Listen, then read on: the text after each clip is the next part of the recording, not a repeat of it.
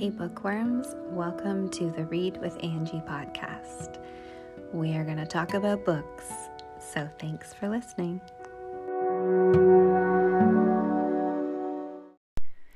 Hey, bookworms, and welcome back to the podcast.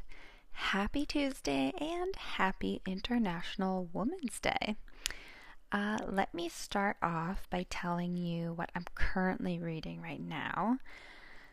I have been rather absent on Bookstagram.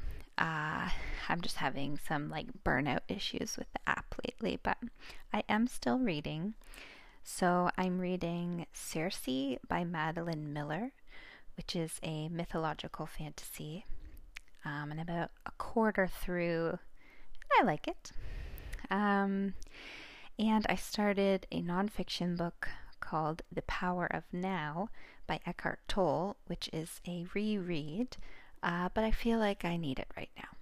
It's uh, more of a spiritual self help book. Um, last week on the show, I mentioned a few nonfiction books I was reading, and I got some questions about them. And a few people asked me for other nonfiction recommendations. So that is what we will be talking about today. If you're not a fan of nonfiction reading, uh, you can skip this episode, or you could start reading nonfiction. I personally think we should never stop learning. Uh, it keeps the brain strong.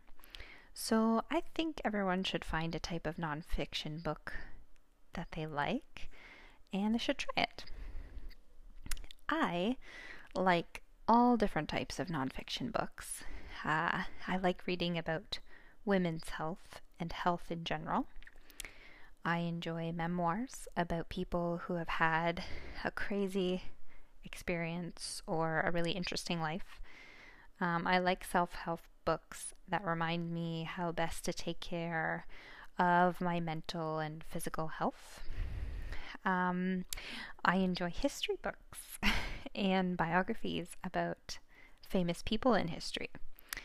Um, so, yeah, there's a lot of nonfiction out there to choose from, and today I'm going to tell you about some of my favorite nonfiction books from a bunch of genres and tell you about some nonfiction that I plan to read soon.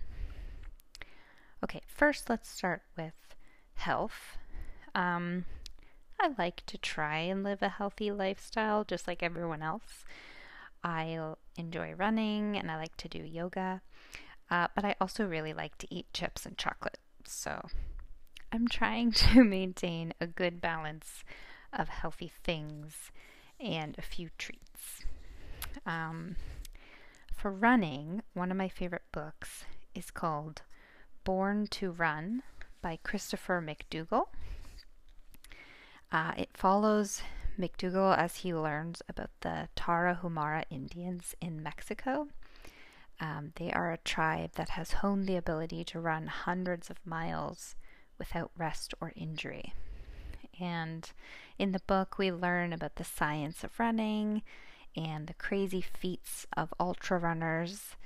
And it ends with a race featuring some of America's best ultra runners against the Tarahumaras and it's a fascinating book that I recommend to anyone that is a fan of running.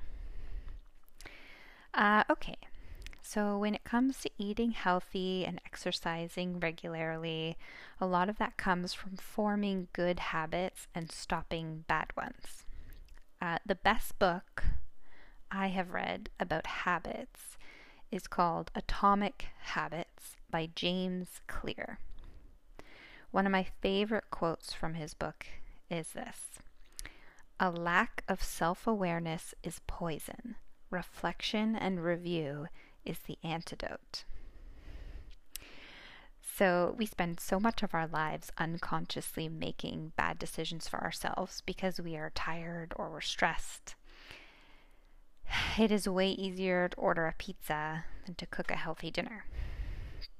In Atomic Habits, you will find tools to help you make new good habits and break old bad habits. Um, it's definitely a book I think everyone could benefit from reading. And I highlighted a lot of information in that book and still put in practice a lot of the tips in there. So that's a good one. Um, okay, next, there are two books I want to mention that are particular to menstruating people. Uh, the first one is called This Is Your Brain on Birth Control, written by Dr. Sarah Hill. Uh, it is all about the effects of birth control on our bodies and our brains. It is not a book telling you not to take birth control. It's more about informing women of the effects because most doctors won't do that for you. Uh, it also advocates for women to work with their doctors to find the correct birth control for you.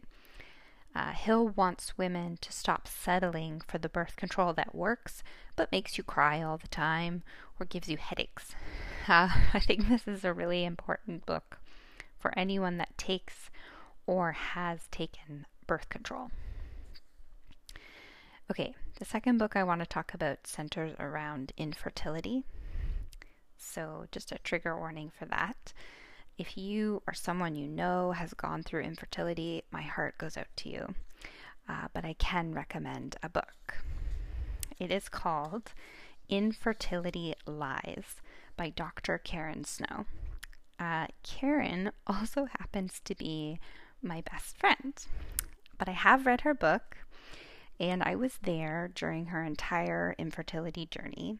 I saw how hard it was for her to cope with, but she did get a happy ending. Her and her husband adopted a beautiful baby boy from Thailand, and then Karen wrote a book about her experience. Using her knowledge as a naturopathic doctor, she tells women the lies we think about infertility and how to fight those mindsets.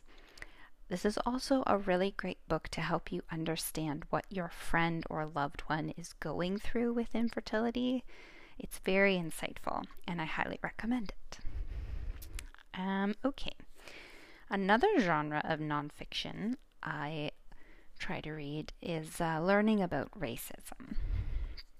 So, two books I suggest, um, especially this first one if you're a Canadian. The Skin You're In by Desmond Cole. Um, and then another one, Even This Page is White by Vivek Shraya. Uh, Desmond Cole is a journalist and he wrote a book covering just one year of anti black racism in Toronto, Ontario.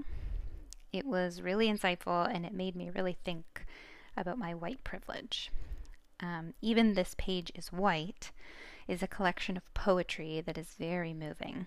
Shraya talks to their white friends about racism and discusses growing up as a brown person in Canada. Um, I think learning how to be a better ally is always a good idea, and these two books can help you.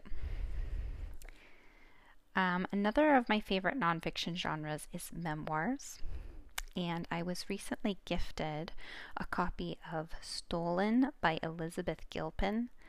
I'm hoping to read it in March, but it's the story of Elizabeth, who at the age of 15 was sent to a quote therapeutic boarding school uh, where she spent two years being psychologically abused and humiliated. She lost countless friends to addiction and suicide, but finally managed to convince the school she was ready to graduate. Then she spent years trying to reclaim her identity. Uh, it sounds fascinating and scary, and I can't wait to read it. Uh, one of my favorite memoirs of all time was The Glass Castle by Jeanette Walls. Um, it's the story of her childhood growing up with drifters for parents. So, her and her siblings were constantly on the move, squatting in empty houses and struggling for money. Her father was an alcoholic and her mom was just trying to keep everybody in one piece. Um, so her story is it's so different from the childhood that I had. Uh, it was really interesting, and I think it's definitely worth a read. Okay, if you are into traveling, I would recommend the book Vagabonding by Rolf Potts. It's all about traveling the world long term, like months at a time. Um, it was really interesting, all the amazing things he saw backpacking around the world. And it was also full of great tips for traveling on a budget and really experiencing the culture wherever you are. Um, if you like learning about ancient civilizations, try Graham Hancock's books. He has a nonfiction trilogy set in ancient Mexico that I really enjoyed, um, and then many nonfiction books about different ancient civilizations. Uh, one of his books I really liked was called Underworld. He spent a few years diving all around the world looking at ancient statues and tombs underwater and then writing about the history of them. It was so interesting. Um, if you're looking for a more spiritual style of self help, I think Eckhart Tolle would be great. Uh, his book, The Power of Now, I've read twice before, and as I said earlier, I'm currently reading again. Uh, the first time I read it, I quit my job and got a new, much better one. I moved to a new apartment with my man that was way better for us, and shortly after, we got engaged. Now, I'm not saying all that great stuff happened because I read a book, but the book did help me learn to self reflect and figure out that my job and living situation were huge contributing factors to my unhappiness. And I think that's why I love self help style books the most, because they remind me to look inward and that all of my problems can be solved by me. Uh, but uh, beware of the frauds. There are a lot of people out there that will claim to be self help gurus or amazing life and wellness coaches, and they are not. Uh, the main example I can think of right now is Rachel Hollis and her husband. I read her first book, Girl Wash Your Face, for book club years ago, and there's so much plagiarism and nonsense in that book, and also a lot of body shaming. So just steer clear. Um, but she wrote more books too. And I think her and her husband wrote a book or they had a podcast or something about having a successful marriage. And then, like, two months later, they got a divorce. So these are not the people to look for to help you with your life. Uh, look for books with a lot of great reviews by a variety of people. Um, Another really great self help author I really love is Brené Brown. Um, I've read almost all of her books. I'm currently working my way through her latest one called Atlas of the Heart, which is an in depth look at our emotions and how they affect us. But my favorite book by her is I Thought It Was Just Me, but It Isn't. It's a book all about shame and insecurity. Everything we think we are the only ones feeling, we are not. And that book teaches you not to feel shame for things that don't matter. And it reminds us that even though we think everyone is judging us, they aren't. They are too busy worrying that you're judging them to be judging you, right? Like we are all inside our own heads worrying too much. So I really love that book and I highly recommend Brené Brown. Um, there are a few nonfiction books I'm hoping to read soon. Uh, one is called Braiding Sweetgrass by Robin Wall Kimmerer. It's a collection of short stories about indigenous wisdom and knowledge of plants. Um, I'm hoping to read that one in March. I also want to read the Dawn of Everything by David Graeber and David Wengrow. Uh, this one talks about how we came to be stuck in a society where freedom is actually only available to the 1%, and the rest of us are slaves to capitalism, punished constantly by inflation, and ruled by corrupt governments. Yeah, so I'm really looking forward to reading that one. um, yes, okay, well, I think I've given you guys a lot of nonfiction books to think about. I will list all of the books mentioned today in the show notes so you can find them. And I hope you guys enjoyed this episode all about nonfiction and let me know if you want more episodes like this. Okay? Uh, happy reading!